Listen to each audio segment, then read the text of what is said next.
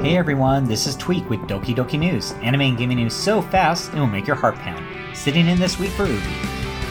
The fall anime premieres have begun. Possibly the most anticipated series this fall is the second season of Spy Family.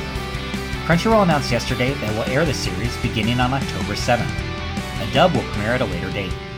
Beneath the Tangles will be dropping our first impressions of tons of new and returning series this fall. Visit beneaththetangles.com to see all our thoughts on the fall shows. Alice in Borderland, the successful Netflix live action adaptation of the popular manga, is receiving a third season. The director and leads will return to the series, which launched its first season in December 2020 and the second in December 2022. Could season 3 be returning next December? No word on that yet, but we'll be keeping a close watch.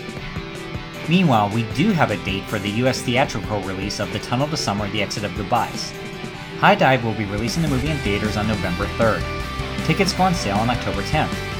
Head over to our website, beneaththetangles.com, to read an early review of the film. Finally, famed anime and gaming composer Yuki Kajiura is celebrating her 30th year in the industry by releasing a greatest hits collection.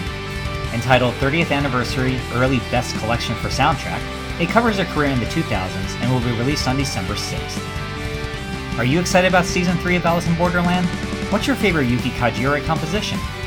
This has been Tweak with Doki Doki News. Please hit that subscribe button and thanks for listening.